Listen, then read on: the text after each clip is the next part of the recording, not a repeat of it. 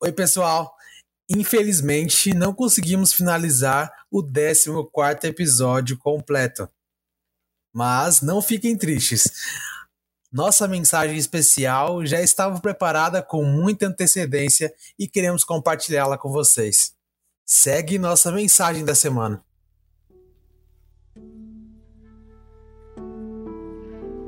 Olá, Juventude da Promessa, Esperança de Sião. Eu sou Evandro Costa, bispo da Alacambé, e agradeço aqui a oportunidade de compartilhar com vocês as impressões que eu tive ao estudar o capítulo 12, Gêmeos Valentões que desejam impedir nosso arrependimento.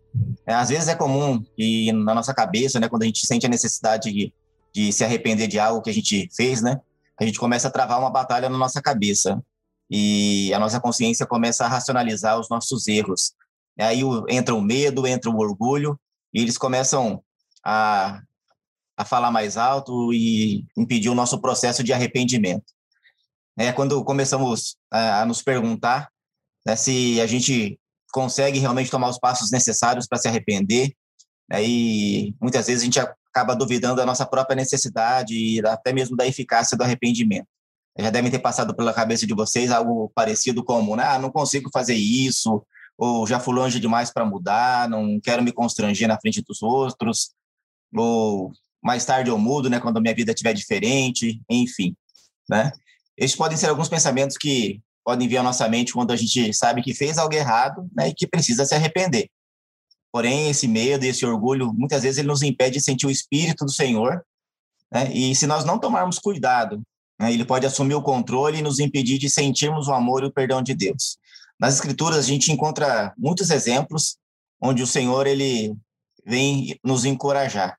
Né? Lá em Doutrina e Convênios, na seção 6, no versículo 36, né, o Senhor nos ensina, né? Buscai-me em cada pensamento, não duvideis, não temais. Elder Uchtdorf, né, ele explicou que nós podemos combater né, esse medo, né, combater esse temor que a gente tem, às vezes, no, no processo de arrependimento, buscando o amor de Cristo, né, buscando o perfeito amor de Cristo. Ele diz para nós: o perfeito amor de Cristo permite que tenhamos unidade, dignidade, uma vigorosa confiança como seguidores de nosso amado Salvador. O perfeito amor de Cristo nos dá confiança de seguir adiante, enfrentar nossos temores e coloca toda a nossa confiança no poder e na bondade do Pai Celestial e de seu Filho Jesus Cristo. Podemos também aprender a sentir mais o amor do Salvador com o estudo diário das Escrituras. Né? O elder David Bednar, ele continua dizendo, esse amor gera esperança e fé né? nele e na sua expiação. Recebemos seu poder para ajudar-nos a mudar a nossa vida e aprendemos que ele não somente pode perdoar nossos pecados, mas o, de fato o fará, à medida que nós nos achegarmos mais plenamente a ele. É como Nefe ensinou nas Escrituras, né, nós devemos prosseguir com firmeza em Cristo, tendo um perfeito esplendor da esperança e o amor a Deus e a todos os homens. Né. Outro grande vilão do, nesse nosso processo de arrependimento é o orgulho. Né? O orgulho ele nos distancia do primeiro mandamento, que é o de amar a Deus, e também do segundo mandamento, que é o de amar ao próximo como a si mesmo. Né? Esse orgulho ele gera em nós um senso de individualismo e a gente passa a achar, né, a pensar que nós somos mais importantes do que tudo.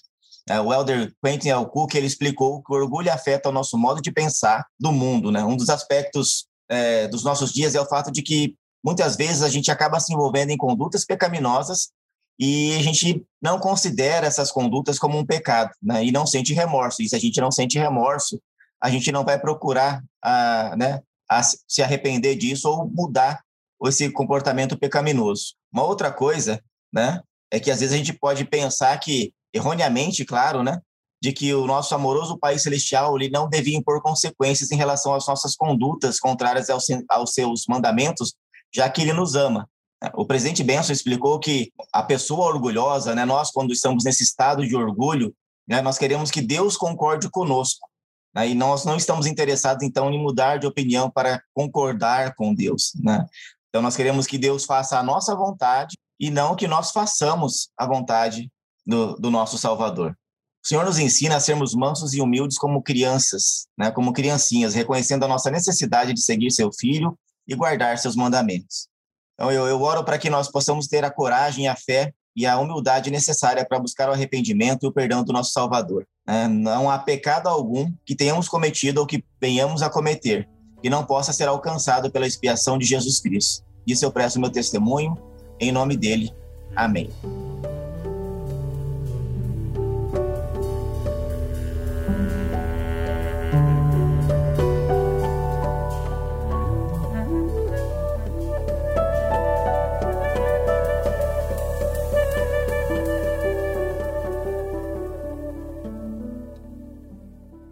Muito obrigado, pessoal. E semana que vem voltamos com mais um episódio especial de Conferência Geral. Fiquem atentos.